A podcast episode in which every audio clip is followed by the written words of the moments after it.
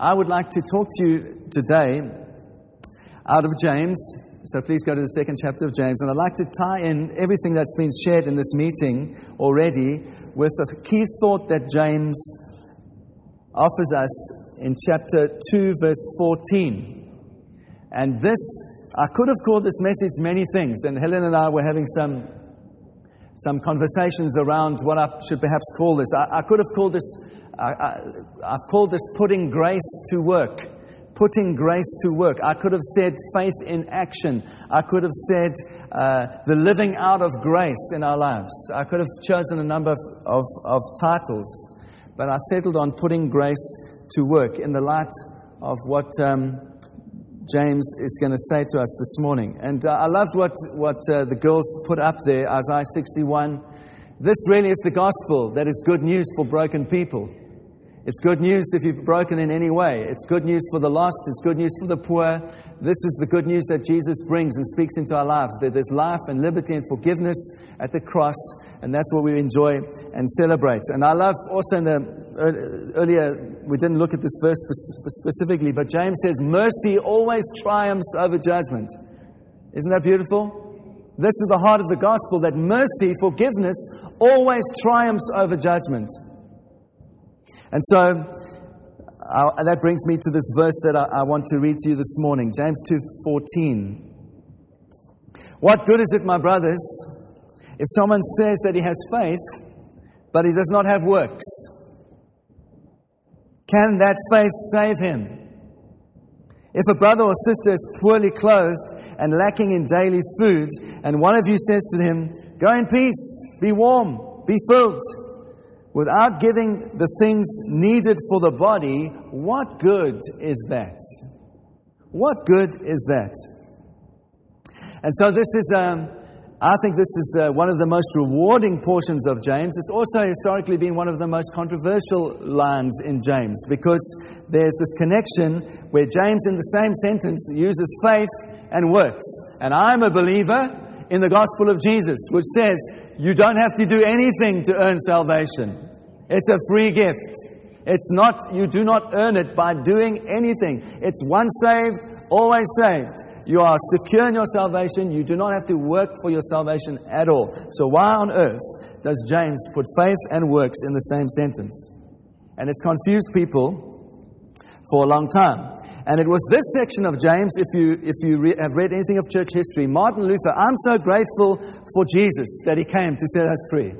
I'm so grateful for Paul, who, who uh, just by a divine understanding and revelation, gifted by God with a magnificent brain. I thank God for magnificent brains. People that can think and people can write down clearly complicated things and make them simple. I thank God for people like that. I thank God for Paul the great teacher of grace, the great theologian of grace, who wrote it down for us in Galatians and Ephesians and Romans so we can understand exactly what grace is. I thank God for that. I thank God for other people like Martin Luther and John Calvin and others that uh, followed them and unpacked it more so we can understand a little bit more. I thank God for that. But even Martin Luther when he came to this section of James because he was so committed to preaching that we are justified by faith alone, we are justified by grace alone, these verses offended him. Faith and works. And he couldn't reconcile it in his brain. And so he dismissed James and said, James is an epistle of straw. It's not worth anything, James. Well, even great minds cannot see things fully. And over centuries, God takes the revelation that one person has, and another person comes and adds and enlarges and brings greater clarity and focus to the revelation that God has already brought. And um, that's a wonderful thing. That's why I want to encourage you to be readers, okay? I want to encourage you to read. Read good books, read good theology, even if you find it difficult, because actually, this is how we come to together we hear the mind of Christ. What we know today is built on on centuries of people talking, thinking, and debating, and we are foolish if we think we are just going to understand everything perfectly, just like that. It's just not real. And so I want to encourage you to read theology, to read some books, and read some books that challenge your position, uh, perhaps, because this is how we learn. And I, don't, I believe it's a great pity that uh, Luther responded like this because I don't believe that James really says that at all. I believe James confirms the rest of the scripture that we are saved by grace alone, apart from works. It actually confirms that. And if you've been part of the church now for a while, I've tried to say a whole lot of stuff out of James chapter 1, which already should point you in that direction, that we, we can see this more and more fully. I, I think there's a lesson that we can learn here. If we are threatened by a particular verse, or if we are threatened by a particular book that um, challenges our position, I want to encourage you that all of Scripture is God breathed. All of Scripture, it doesn't, Scripture does not contradict itself in any way. And even when we are offended by a particular portion or a particular thing, it reveals that there's still an insecurity in us that we have to overcome, and we have still got lots to learn. And I say that having been challenged by particular portions of Scripture. I find it sometimes difficult to preach expositionally in this sense is that then I come across a portion that I, it really gets up my nose, and I think, well, what is that? And I don't really agree with that, but I've got to preach it. And the, as I preach it, God brings revelation. And in the end, we find out that Scripture doesn't contradict itself, it all reinforces the truth of the words. All. It all builds upon itself. We use Scripture to interpret Scripture. And so, all scripture is God breathed and it doesn't contradict, contradict itself. So I, I, want to have a look at this verse and I want to look at a, a number of, of phrases in particular. And I want to start with this first little phrase What good is it? What good is it? Says James. If you say you have faith, but you have no works, what good is it? So, what does he mean by that? Well, I want to say the key to understanding this portion is the context. James has not changed his subject. What has he been talking uh, to us about in the first portion of chapter 2 is the poor. He's been talking about the poor. He's, he's been encouraging us. He's saying, don't discriminate against, against the poor in the, first, in the first chapter. Then he says, actually, this is the golden rule by which we should live our lives. All of the law is summarized upon this thing love Lord your God with all their heart, with all their soul, and all their strength, and love your neighbor as yourself. Everything is summarized, all of the law is summarized by that. And he's given an example now of how he's putting that into practice. He, he's, he's saying, This is an illustration of what I'm talking about, the golden rule. And that's precisely what Luther didn't see. The only reason why James introduces says the sentence about faith and works is because he's convinced that we are saved by grace. He's absolutely convinced that we're saved by grace. Now he's just illustrating his, his point. Uh, he's, he's saying, precisely because we are saved by grace, I want to encourage you, don't forget this thing. There's one thing I want to encourage you in don't forget the poor. Don't forget, don't discriminate against them. Don't treat the rich differently from the way that you treat the poor. And this is what I want to encourage you to give yourself to is caring for the poor. This is what James is saying. We don't get into heaven by good works. I believe James knew that. I believe the Christians that he was writing to knew that. The problem was because they knew that, they had forgotten that they were also called to reach out to the poor. That's his point. It's so easy when we, we and, and this is sometimes the criticism of those that adopt uh, a reformed theology, is that they, people say, well, because you're saved, you don't do anything. You're happy to be saved. Yeah? And, and, and that is a, a criticism that we, we need to look square in the face. We can't forget about good works. Not because we are saved by good works, but because of other people. We can't forget that God so loved the world. And the great theologian of grace, Paul, he says this, in fact, in Titus. Titus chapter 3, verse 8. Listen to Paul's language. He's writing to Titus and he says, This is a trustworthy saying, and I want you to insist on these things. That's strong language from Paul. I want, Titus, I want you to insist on these things to those that believe in God. In other words, to save people, to the church. Those that believe in God, they must be careful to devote themselves to good works. Paul, the great theologian of grace, saying, You must remind every believer that they must devote themselves to good works. They must give themselves for other people. Why? He explains it in, this, in the second half. He says, These things are excellent and profitable for people. Not for the one who's already saved, but for the one who's receiving the good work. It's profitable for them. You, it's not about you earning your salvation. It's about you helping other people. It's about you help, reaching out to the lost and the broken and those that don't have food and those that. That's what the point is. You are saved, yes, but now for the good of others, give yourself. Amen? Okay, so Paul says in Romans 6, he says it again. He says, you, So you must consider yourself dead to sin and alive to God in Christ. Don't let sin reign in your mortal body to make you obey its passions. Do not present your members to sin as instruments of unrighteousness, but present yourself to God as those who have been brought from death to life, and your members, your body, to God as an instrument for righteousness.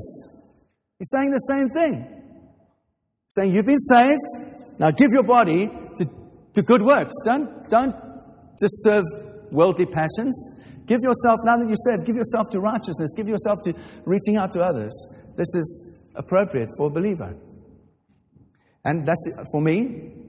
I want to say this is exactly what James is saying in this portion of Scripture. He's putting forward the same argument in a positive way. He's saying this is the responsibility of every Christian. This is the responsibility of those, all of us that are called as believers. He's saying, What advantage is it to you? What profit is it to you if you say you have faith, but you don't have works? He's convinced, James is convinced, and I am convinced that Christianity is a very practical faith. It is practical, it is down to earth. People don't get saved because we have good theology. I hope we will increasingly have good theology as a church. But they don't get saved because we have got good theology. They get saved because they've been touched by something that we have done. We have preached the gospel. We have reached out to the poor. We have visited someone in hospital, not because we're trying to get ourselves saved, but just because it's good for them and because we love them, we're reaching out to them. And the building blocks did this amazing thing for cancer, um, a fundraising event for cancer on, on, on uh, Friday and they had a dozen mums that visited and they raised money for children suffering from cancer. It's a brilliant thing. It's practically saying, this faith, this grace that I've received, I'm putting it into action in my life. I'm activating it. I'm reaching out because of the grace that I've received. I want to give it away. And so it's practical. James is convinced it's practical. I'm convinced Christianity is practical. And so he's saying, if you've confessed Jesus, if you've been baptized, if you've done all the Christian stuff, if you say you have faith, but you despise the poor and you don't treat people with uh, dignity and honor, what advantage is that faith to you? He's basically saying it's of no advantage to you. You might be saved, but it's not doing anyone any good. you're going to get to heaven, but you're just going to get to heaven. you hear what I'm saying? Uh, I don't want to just get to, get to heaven and, and uh, you know, the Bible does teach this as well, that there are rewards for us in heaven. And I want to enjoy some reward in heaven. the, the Bible says, store up for yourself treasure in heaven. So there's a challenge that God lays. How we live our lives actually does matter. It matters now in how we serve people and love people. And it also matters one day because, you know, in heaven you're going to enjoy some reward. Yes, that's what the Bible teaches, and sometimes we're not comfortable with it, but it does teach that. And I want to enjoy some reward in heaven. And not in a selfish way, but I, I prefer to be sitting at a nice table than just a small table. okay, I'm, I'm teasing a little bit, but you hear what I'm saying, okay? And there is a reality that all of us have to face as believers that people do look at us. People do look at Christians and they do make a judgment. Uh, uh, we have to just be comfortable with that. Uh, they are going to see how we react. When we're under pressure, they're going to say, Well, you say you've got Jesus? Okay, well, how do you react under pressure? And let me take a look. And, uh, and so there is this thing that people do look at us, and we have to be comfortable with that. I don't think that it's um, necessarily an unhealthy thing. You know, Voltaire, I've quoted Voltaire before, he was a famous French atheist. And uh, he, he, he was constantly picking on the church and, and, and pointing out the hypocrisy of the church. He was saying, oh, those Christians, they're all hypocritical. They're all hypocritical, all hypocrites. They don't believe the Bible. So he was challenged one day. Someone asked him and said, Did you ever see anybody or meet anybody that you think was really like a Christian according to the Bible? And so the great atheist Voltaire, he did think for a moment. And after a moment, he responded and he said, Yes. I once met a man called John Fletcher. Now, if you know church history, John Fletcher was an early Methodist that worked with John and Charles Wesley. And I read the story of, of, of John, uh, of, uh, John Fletcher. Um, one day he was preaching, and this man walked miles to go and hear him preach. And he was passing a farm, and he said, Do you know where John, John Fletcher is preaching? And the man said to him, Yes, he's preaching up there. Go up there and you'll find him. So he went, and he heard John Fletcher preach. And as he was returning, the farmer said, Well, did you find John Fletcher? Did you see him? Did you see John Fletcher? And uh, the man replied to the farmer, No, I didn't. But I did see Jesus. And I saw him crucified. Beautiful. People see Christ in us, or they don't.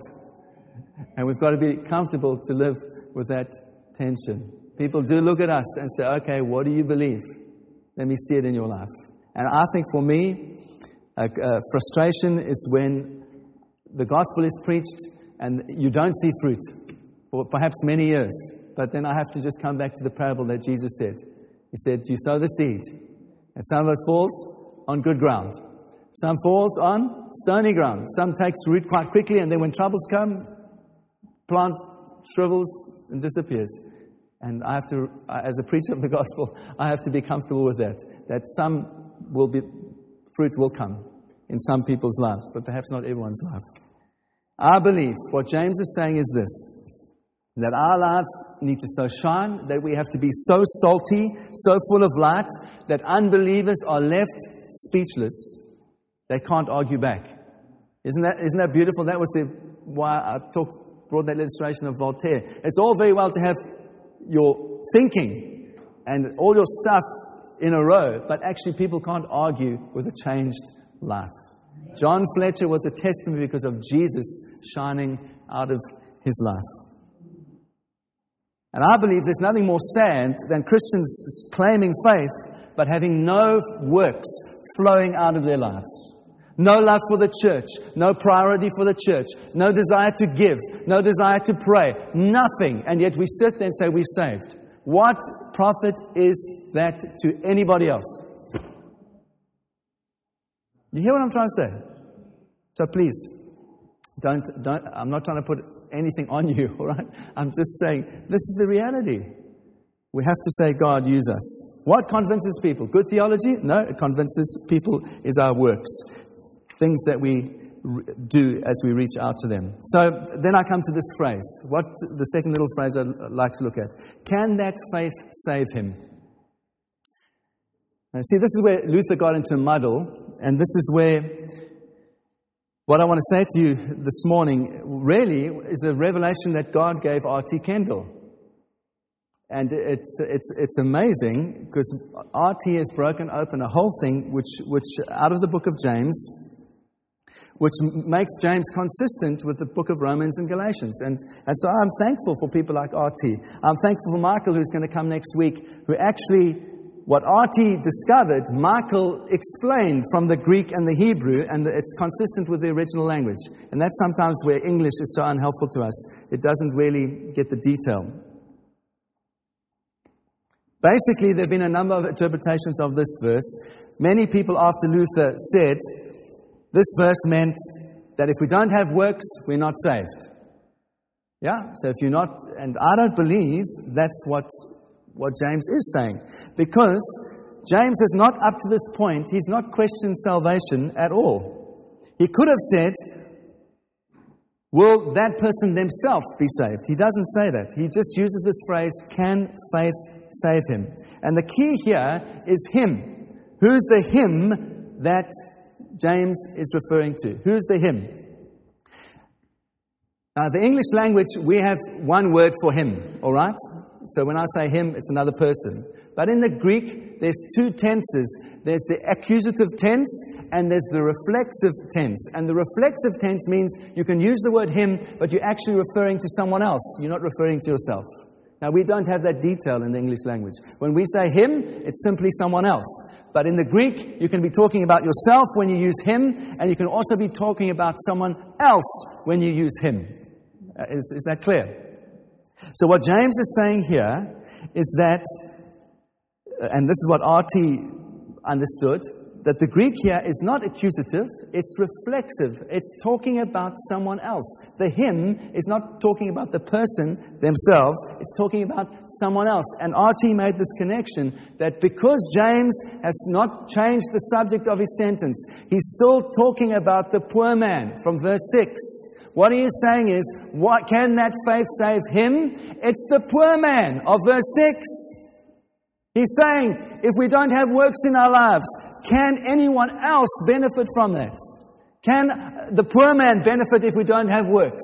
That's what he's saying. It's not talking about personal salvation, it's talking about salvation for the poor man. And then, if we understand that, the whole of the book suddenly makes sense. It doesn't pull against itself. So the Greek makes that very clear, and I've tried to explain it. It's quite technical in terms of its language, but if you would like me to point you to the verses that are in chapter 1 and chapter 2, I can do that. But I didn't feel like it was appropriate to do it on a Sunday because it is quite technical. So, we can understand this verse in the context of chapter 1 and chapter 2. There's a logical progression that James has unpacked. In the first seven verses of chapter uh, 2, he rebukes the Christians because they're not treating the poor well. In verse 8 to 13, he encourages them. He says, I want you to keep the royal law. The royal law is love your neighbor as yourself. Show mercy, show justice, and that mercy always triumphs over justice. And now, what he says, he argues that good works, he's saying good works are necessary towards other people, towards the poor and needy, so that they can be saved. That's what he's saying. And at the same time, it does show that you have faith because you are acting upon that faith. So I, con- I conclude with this that as believers, all of us are, are, are called to be instruments of salvation.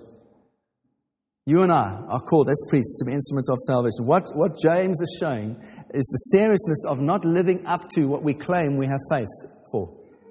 You know what I'm saying? So he, he makes that clear in the second verse. He says, what good is it to say that you have faith when a brother or a sister, a brother or sister is in need of food and clothing? And here, again, the topic of the sentence is the other person. It's the brother and the sister. He says, What good is it to them? Not for you, not to earn your salvation, but to them. If you don't clothe them, if you don't feed them, what good is it? If you say you have faith, but you're not, act, you're not acting on your faith, you're not actually putting it into action. And Corbus used this uh, the, other, the uh, other day, Psalm 37. I've been young and now I'm old, but I'm not seen the righteous forsaken or his children begging for bread. You know, the important thing for me out of that, out of that scripture is that it might be a temporary thing. We might have to, it, it, sometimes in our lives we're going to have more, sometimes we're going to have less. But the important thing is when there is poverty, that Christians are there ministering to those that need. Now, that, that for me is the important thing. That's what uh, I believe James is driving at. That's why he says, if I say go and I wish you well, but I do nothing, we are contradicting what he's already said in chapter 1, verse 27. Remember, James said this? He said, This is pure religion. What is pure religion? To take care of the widow and the orphan and keep yourself unstained from the world. That is pure religion. So he's, he's saying, if we don't do this, we already, you know, we're contradicting what I've already said. And now there's a consistency, there's a logic. Pure religion is never letting another person suffer if you can help it. It's not good enough to say, God bless you, unless you and I are prepared to be the one who's the answer to that prayer. Perhaps God wants to use me and you to bless that person. Yes? Or are we expecting that a truck is going to come, you know, a truck is going to swing by their house and just food is going to fall off the truck and they're going to be miraculously, miraculously provided for? No? Perhaps it is you and I taking some of our groceries and saying, God bless you I'm going to be an instrument of blessing by giving you these groceries. You hear what I'm saying? It's very, very practical. And you know, James also, he's, um, I love the way he makes it uncomfortable for us. He makes it impossible for us to be spiritual about it. Because he doesn't say, pray about it. He says, actually, give them things that are helpful in prayer. Uh, no, no. He says, give them things that are helpful for the body. He makes it practical. He says you have to take care of people's physical needs. It's not just about praying for them, it's not about prophesying over them. As good as those things are, he's saying actually physically take care of what they need. And you know, there's a whole bunch of people in the world that only know material things. They only know physical things. They only know natural things. They don't know anything spiritual. And so I was challenged by William Booth. Remember, William Booth, uh, he, he uh, started the Salvation Army. He had this phrase There's no use talking to a man about his soul while he has an empty stomach. He's making a profound point. It's no use preaching at people that they need to be saved when they are starving. We've got to do both. We've got to meet some physical needs. The meeting of, it doesn't save us doing that. We're already saved. But because of the love that we have, the grace that we've received, we give ourselves away. And Paul said a similar thing in 1 Corinthians 9. To the weak I've become weak, so that I might win the weak. I've become all things to all people, that by all means I might save some. Yeah? And this is what I felt God say to me this week. Paul didn't say that he would save all. He didn't even say that he would save many. He said, through my life I might save some. So we do what we can do. We live our lives. And there might be many that are saved, there might be few that are saved. The point is that through our lives, some are saved over the course of our lifetime, that we could point some people to Christ. And this is the other thing I wanted to say. James doesn't say uh, in these practical verses, he doesn't say, loan them things that are helpful for their bodies. he says, give them what is helpful for their bodies. It's not a loan agreement. It's not like we, we are not going to make anything out of this deal. You know, someone once said to me, I don't give to the church because I don't get anything back from the church. Like this is an investment. Like you give me something and I'll give my money to the church in return for the something that you give. This is not biblical giving. we, we give because we give to God and we give for His kingdom. We don't get anything back, except perhaps in heaven we might get something back. And we just give because we give out of love. Are you with me? I hope so. And this really set me free. I also felt God saying this to me this week. You know, I always go through the cycle of kind of like guilt because I walk down, say, in London, and there's a guy who's a down and out guy, and he's looking absolutely at the end of himself. He's thin, he's shriveled, he's actually, he's, and he's, crying, he's saying, please give me something. And yet I can see he's an alcoholic or he's a drug addict. And so my, I go through this thing in my mind all the time. If I give him money, he's going to go and he's going to get some more drinkers. But you know, James, he gives us a wonderful, wonderful thing. He says, Give what is good and helpful for the body. What is good and helpful for that man's body? Food, shelter, clothing, a place to stay. If I give him money, it's not going to be good for his body because he's going to go and get some drugs or alcohol, or whatever, and make his problem worse. And I found that incredibly liberating that I don't have to be someone who's motivated by guilt. I want to be motivated by compassion, but I need to give in a way that is good for people, not a way that's going to perpetuate the problem. Are you with me? I hope that helps you because um, we can help people without being, you know, feeling guilty. So, my point is simple this morning faith is the starting point of salvation. But if there are no works, if we don't add works to our saving faith, it will be frustrated faith at best. And it's, at worst, our faith is entirely useless for anybody else. so, it needs to be faith with works flowing out of our love relationship with God. You know, we're going to try and avoid responsibility by praying about it. And sometimes prayer is the greatest way of passing the buck in the world. Okay? You ask someone to do something, now I'll pray about it. Well, I want to say there are some things we don't need to pray about, okay? there are some things you do not need to pray about. You do not need to pray about loving God. you don't need to pray about loving your neighbor. Okay? You don't need to pray about loving the church. You don't need to pr- uh, pray about living sacrificially. You don't have to pray about being generous. You don't have to pray about those things. Those things are just part of the Christian life. That's what we do because God requires it of us. Okay? We're saved by grace. We're not under the law of Moses. We're under the law, the perfect law of freedom. We're under the law of the Holy Spirit. And the Holy Spirit would say to you this morning that you are okay, that you have His grace, but put that grace that you've received, put it to work. Activate that grace in your life. Put faith to work in your life. And as we do that, the world should be challenged, and hopefully, we are going to see some people saved. Maybe not all people, maybe not many people, but we are going to see some saved. And that's my prayer for you. That's my prayer for this church as we go forward this year.